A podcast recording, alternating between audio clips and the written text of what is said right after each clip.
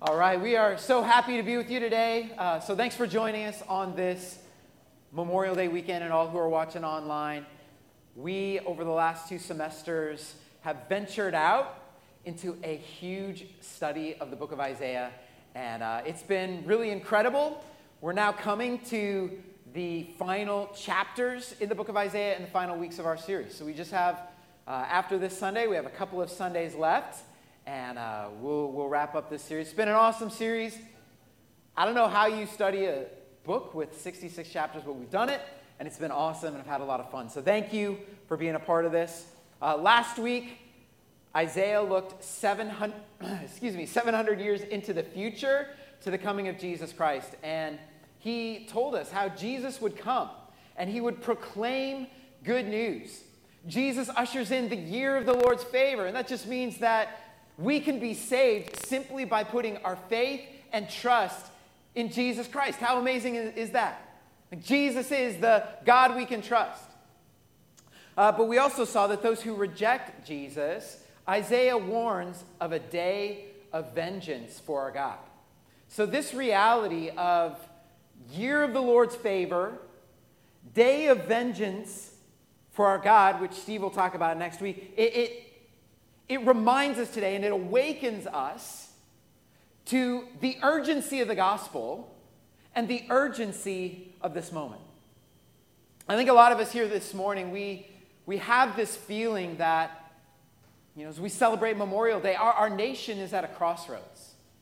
And, and we have this sense that events that are happening in our life today could shape this world for generations to come. What kind of world? What, what, what kind of world do we want this to be?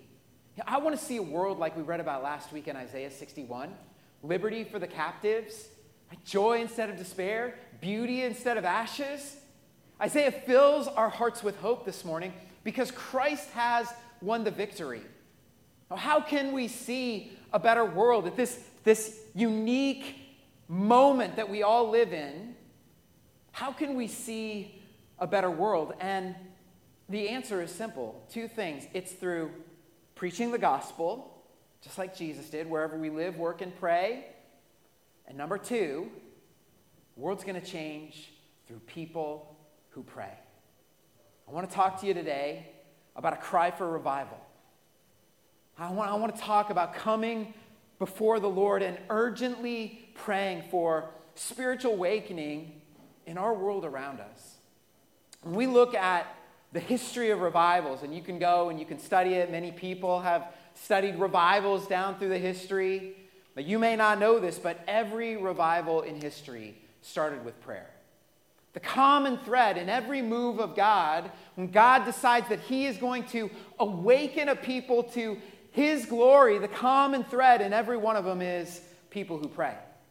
And that means that today, that revival could start with you, could start with me, could start here. Do you believe that?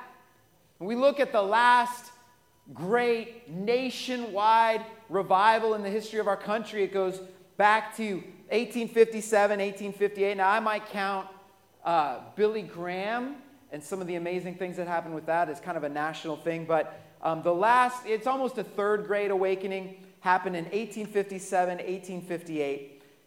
Check this out. It was called the Businessman's Revival. You know why? Because it was sparked by a businessman. Not a pastor, not a ministry leader, but a businessman in New York City. And he felt the need for men to pray. And so he made up a little pamphlet.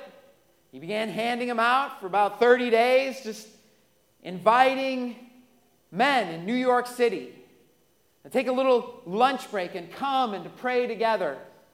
The pamphlet read, prayer meeting from 12 to 1 o'clock. Stop 5, 10, or 20 minutes, or the whole hour as your time admits. The day of the first prayer meeting came, and he sat there by himself, and then one person trickled in, two. He had a whole six people at his first prayer meeting turned to 20, and then 40. And it multiplied into hundreds and thousands of people. And prayer meetings were being held all across the city of Manhattan and then spreading to cities all across the United States. The Presbyterian Magazine in May 1858 projected that 50,000 New Yorkers had entered the kingdom of God in just the first five months of 1858. The same was reported in churches and denominations all across the country. And it all started not with a pastor or a ministry leader, but a businessman. Could be you, could be me. Students, see some students in the room today. How about you? You know, we, uh, the last 200 years, the United States has sent out more missionaries than any other nation on earth. One of the greatest mission sendings forces have come right here from our country. And, and if you would take this global mission sending movement and if you could trace it all the way back to the very beginning, you know what you'd find? Five students and a prayer meeting. How about that?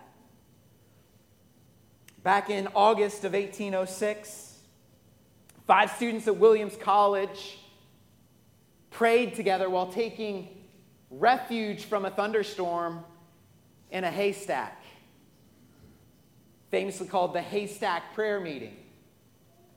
And uh, out of this prayer meeting came the first American missionaries, the first American mission sendings organizations, and the world would never be the same. You want to change the world? Give me five students in a prayer meeting.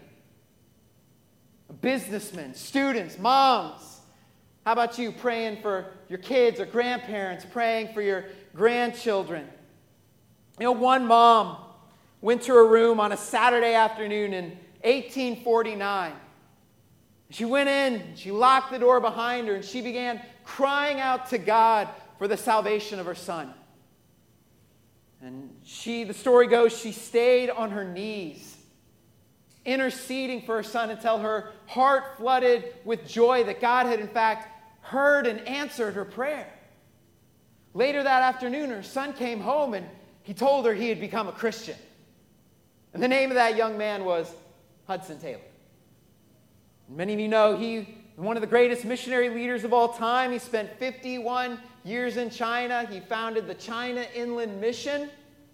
He trained and sent out well over a thousand gospel missionaries to China and personally brought countless thousands of Chinese to faith in Jesus Christ. If you trace it all the way back to the very beginning, you have a mother's prayers. We could go through story after story, awakening after awakening. When Billy Graham would go into a city and say, How do you awaken a city? And he would say three things pray, pray, pray. In the history of the world, you won't find a prayerless revival. Every spiritual awakening down through history began with people who pray. And of course, one of the great verses in the Bible says this much. You may, a verse that always comes up when we pray for arrive, uh, awakening is Second Chronicles 7.14. Probably have it memorized. And my people who are called by my name will humble themselves and, let's try one more time, will humble themselves and pray. That's right. I'll turn from their wicked ways.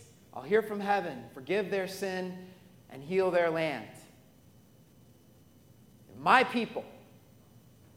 It's a big if. Will we pray?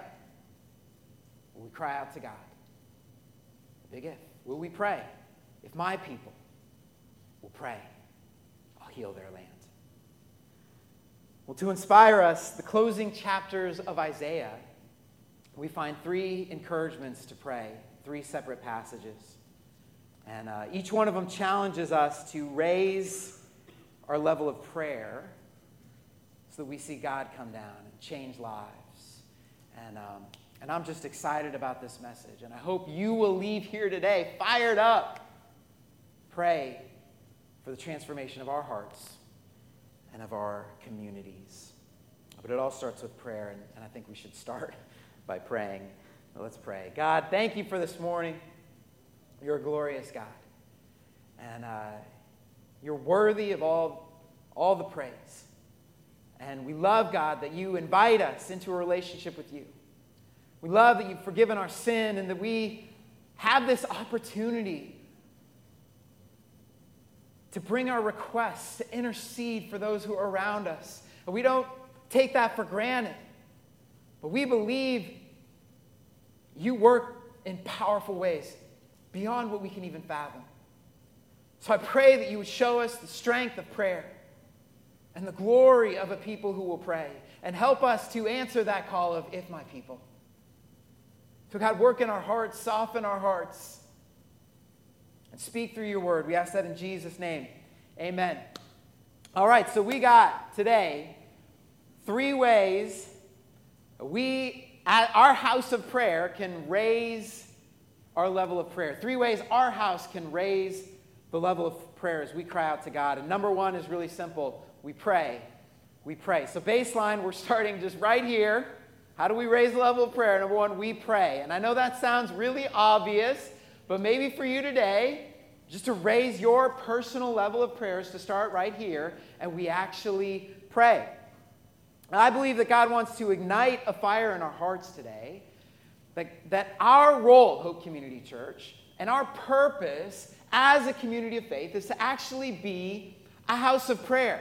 So let's look at this passage, Isaiah 56 7 says, These I will bring to my holy mountain and give them joy in my house of prayer.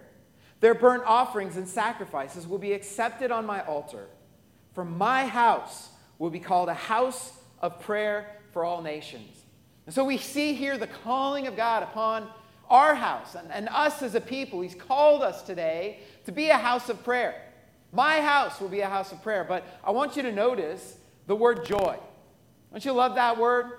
I will give them joy in my house of prayer. How cool is that? I think if we're going to be a people of prayer, uh, we need to confront uh, a little bit of, of feedback, you know, indirect feedback that we often get when we talk about prayer, which is this idea that says prayer is boring. Now, I know we would never say that because just to say prayer is boring, like, you know that's wrong. Okay, but but we can, we can easily get caught up, and, and me too, we can easily get caught up in this idea that, well, you know, we come, we pray, we don't pray, it really doesn't matter because God's going to do what God's going to do, and, and uh, we kind of endure prayer. Is that, you know, five minutes we sit through a church, or we endure prayer at the end of our small group meeting? Because the end of the day, prayer is nothing more than a religious discipline. And if at the core that's really what prayer is all, all about, then I can understand why you might have a feeling that prayer could be a little bit boring. But we see so, something so much greater than that, don't we, here in Isaiah 56? Right? He, God says, I will make you joyful in my house of prayer. I'll bring joy. My house will be a house of prayer. And, and, and I want to focus on this word joy here. There will be joy there will be life in the house of prayer. And so here's what I want you to get this morning. It's that, that we have an opportunity for real joy in prayer. Where does joy come from? Well, I love this. Look at the passage. Joy number one says, Our sacrifice has been accepted on the altar. I love that. Our sacrifice has been accepted on the altar. That means when we come to pray, we have the assurance right? That we have full acceptance before God because of Jesus Christ. Through the death of Jesus, He's our sacrifice. We have, we stand righteous before God. We have full acceptance before God. I, I was thinking, even as we were singing this morning, is Jesus. I, I love this verse, John 16, 24. He says, he says, Until now you've asked nothing in my name. And then he says, Ask and you will receive and your joy will be complete. Why do we end our prayers with, in Jesus' name? Because it's through Jesus that our prayers have been accepted. What a joy. What a blessing. Joy number two God says, I'll bring you to my holy mountain. I, I love this. God has welcomed us to his holy mountain. He's invited us to experience the majesty and the wonder of a relationship with Him where, where we're in conversation with Him and He's in conversation with us. it doesn't get any better than that. Glory. What I want you to hear this morning, though, more than anything else, is that God desires, and you can put your name in here, your prayers. Not just your pastor's prayer. Not just you have a some you have a, a grandma and she is an intercessor. And God desire, delights in her prayers. God delights in your prayers.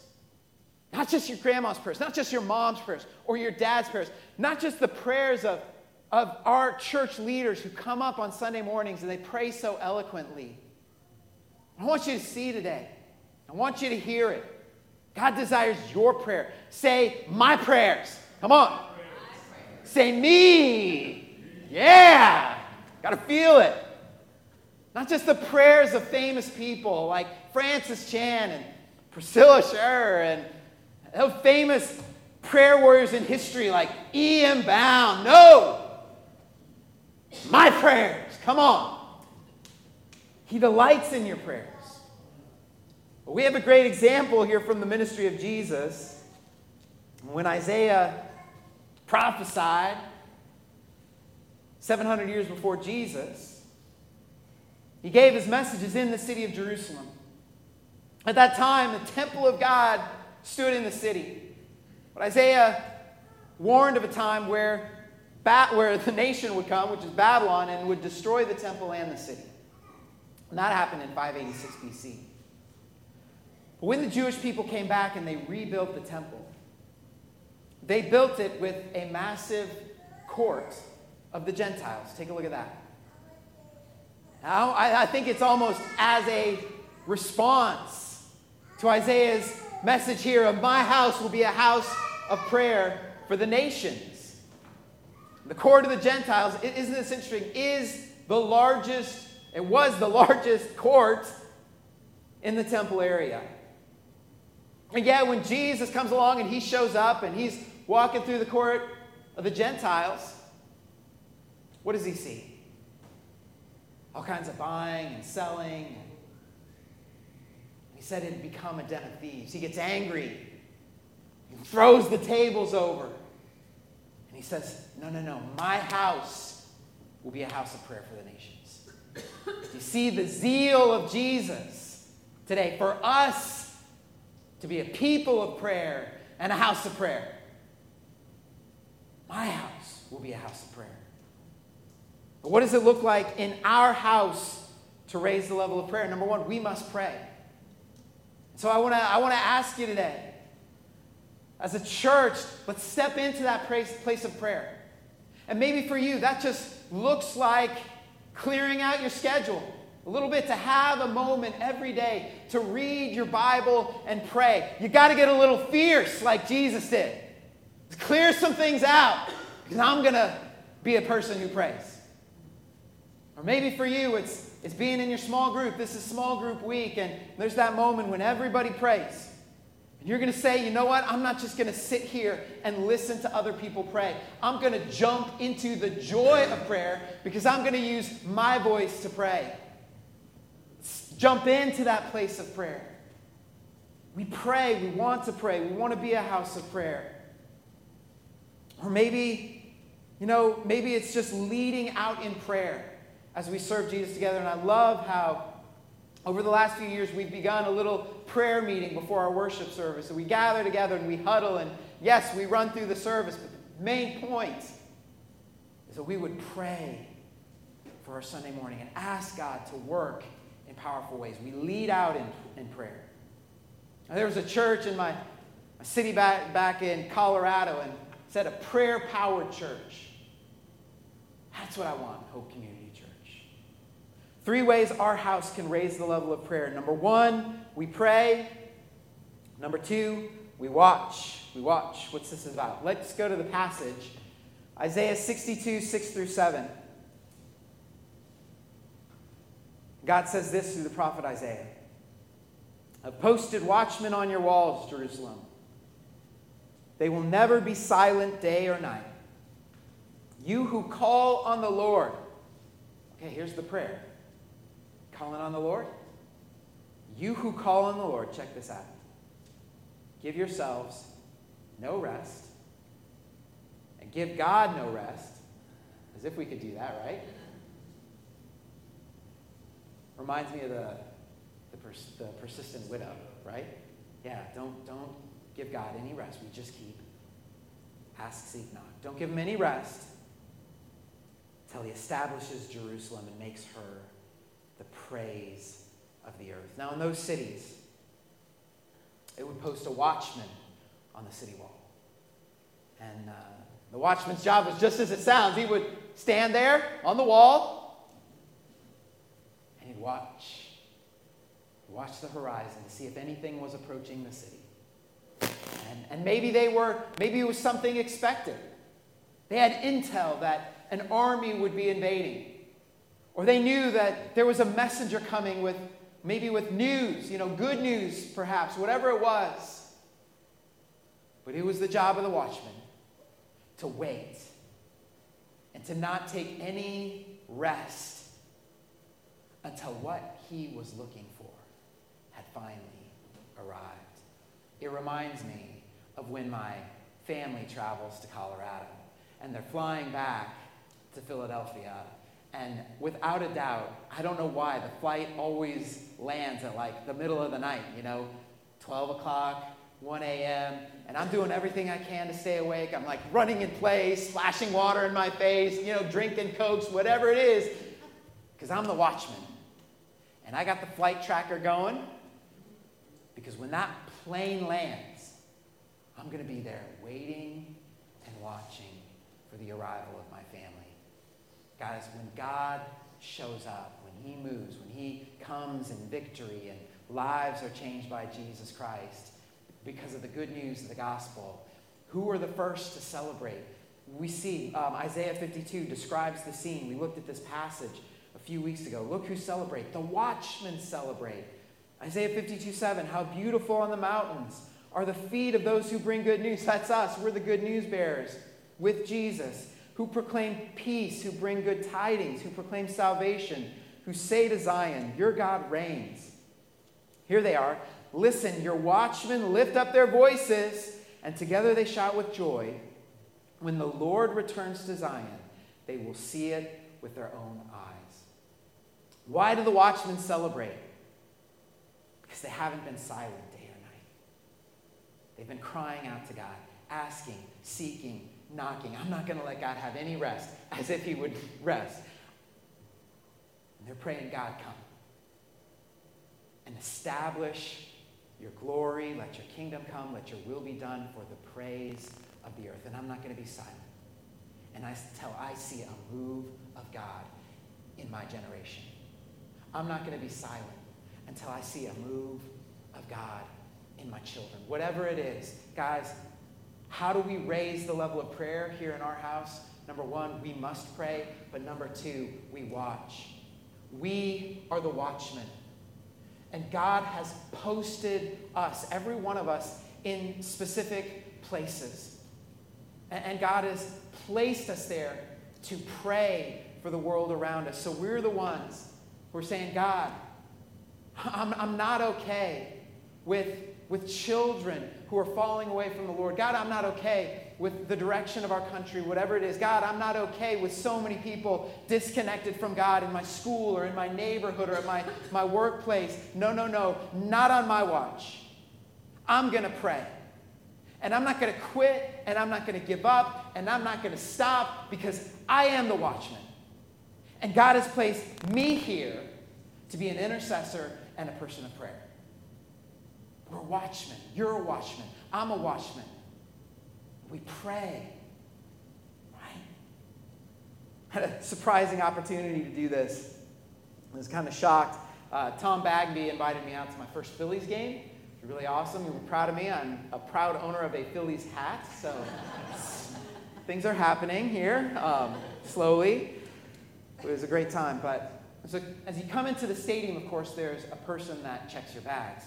And I had brought a plastic bag from the Museum of the Bible and it had a couple of water bottles and some snacks. And I handed it to the lady, And she starts looking at my bag and she goes, Oh, man of God. And I was taken aback. I was like, Oh. And I was just, got prompted me to ask her, um, Yeah, I was just like, uh, Yeah. Um, I said, Do you need any prayer? And she immediately looked down. She goes, You can pray for everything. Said, I, I have just I have so many health problems all over my body. And I leaned in, and, and you know, there are people coming in, there's a line, and I just lean in and I go, I'm going to pray for you. I pray for complete healing and wholeness in Jesus' name. I looked at her and I just blessed her in Jesus' name and went right into the stadium. Watchmen, people who pray. Where has God posted you? Not going to be silent. Not going to give up. I'm going to be the one to pray. My family, my neighborhood, my community, my nation. Watchmen on the wall. How do we raise our level of prayer? Number one, we watch. Number two, we pray. Last one, we expect. We expect. We come with expectation. And I want to encourage you this morning when you go to God, you pray boldly, you pray confidently. We don't wonder if God is going to respond to our prayers. We know He is a God who works on behalf of those who wait. We pray big prayers because we believe in a, in a big God. So put up the next passage. This is a passage for every one of us this morning that ought to raise our expectation of what God can do when we pray. I love this. Hear the passion. We, let's pray like this. Oh, that you would rend, this is God. Oh, God, that you would rend the heavens and come down. Yes, Lord. The mountains would tremble before you. And when fire sets twigs ablaze and causes the water to boil, come down to make your name known to your enemies and cause the nations to quake before you. For when you did awesome things that we did not expect, you came down, and the mountains tremble before you. Since ancient times, no one has heard, no ear has perceived, no eye has seen any God beside you. There's not one who acts on behalf of those who wait from him. And I think sometimes we give up on prayer because we've forgotten who God is. Our God is not a small God. Right? He is a God who can rend the heavens and come down. Right? He, he releases uh, greater presence for us. He, he, in this passage, God literally rocks. Did you catch that? The, the earth is shaking and the water's boiling and the nations are quaking. Right? This is why we pray. There's no one like our God. Right? He is all powerful. Nothing is impossible for him. He is an awesome God. And I find a ton of encouragement. I hope you will too in verse 4. It says, God acts on behalf of those who wait for him. Are you waiting for God? Another word for wait in the Hebrew Bible is just trust. How do we pray and we don't see answers to our prayer, but we trust that God is working. I believe that. He, he works on behalf of it. Are you waiting today? You praying. God is working. Believe it. Lift your eyes, lift your expectation. I love how Paul quotes this passage in 1 Corinthians 2 9. Raise our expectation of what God can do, what no eye has seen, what no ear has heard, and what no human mind has conceived. That's in quotes. He's quoting Isaiah. The things God has prepared for those who love him. What's Paul saying? We can't even fathom what God has prepared for us who love and delight in him. So that's why we raise our expectation. How do we raise the level of prayer? We pray, we watch, we expect. We expect God to move when we pray. Just to give a little testimony here. We have a big party planned for Angie's grandma. And uh, she's turning 90 years old on July 2nd. It's a big deal. She lives in Nebraska, so we need to fly our whole family to Colorado the week of July 4th. If you've looked at plane tickets lately, a little bit crazy. Right? It's really hard to find any sort of cheap prices on airline tickets. And we're looking at the prices going, wow, this is, this is going to be tough. So we actually brought the prayer request to our small group. And we just said, hey, will you guys pray? Airline tickets are expensive. We need to go. We just pray on our behalf? We prayed. The next morning, the tickets went down $400, which we just took as an answer to prayer. We got the tickets. By that afternoon, they were up $600, and they haven't come down since. Isn't that amazing? Prayer matters. Prayer makes a difference. Uh, we have kind of a, I guess, a, a life verse you have not because you ask, ask not. It's true when it comes to prayer. What are we praying for? Expect God to work. I, I don't know all the dynamics that go into every single thing that you're praying about right now in your story and your journey, and maybe maybe you've been praying for a child and it just seems like they keep getting further and further away from the Lord. Or uh, maybe there was that healing you prayed for and it didn't happen. Or um, maybe you know financially things just seem to be getting worse and worse and worse, and you're crying out to God. And I don't know how you interpret all of those things, but I know that as you're crying out to God, if I take anything from these verses today, it's just the truth. I believe that our prayers matter, and your prayers matter. And, and though we can't interpret every little detail of our journey, why God did that thing, or why He didn't do what we thought He would do, I truly believe there's coming a day. And we're going to look back at all those things we prayed for. And, and, and we're going to have a moment in eternity where we look back and we go, oh, now I see, God, that you're working. I see how you took every one of my prayers and used it for your kingdom and glory. See, God works on behalf of those who wait for him. And you can trust today. He's working in your life. Believe it. Raise the expectation. How do we raise our level of prayer? We pray, we watch, we expect. He is the God we can trust. And so today, I don't know about you, but I want to see awakening here in our community. Pray for our neighborhoods. We pray for the schools. We pray for friends who don't know Jesus. And I'm asking God to just blow our minds with a renewal that changes lives. And I'm just asking, why not here? Why not today? Give me a church that prays.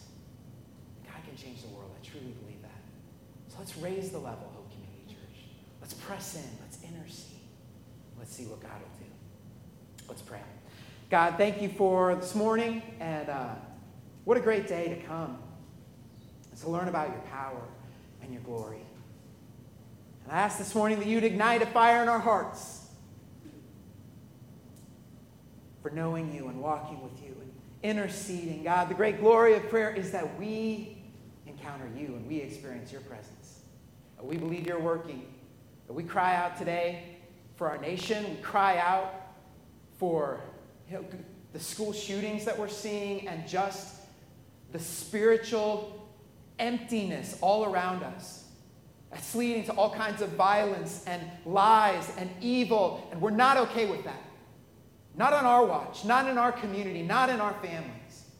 We cry out today for a spiritual awakening and renewal unlike anything we've ever seen. We draw the circle around our hearts and we say, God, start here today in my heart, in my prayers. I'm coming after you with a passion in my heart.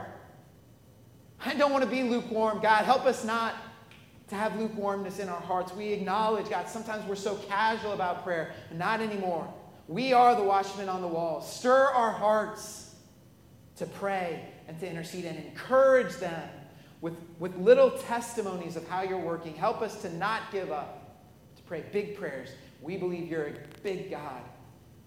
And there will be a day when you establish your glory and your kingdom, and from sea to sea, river to the ends of the earth, Christ will be king. And you reign even now. We give you all the glory and honor and praise. We ask for your power to move in this place, even as we close and worship with you. In Jesus' name we pray. Amen. All right, let's stand and let's worship.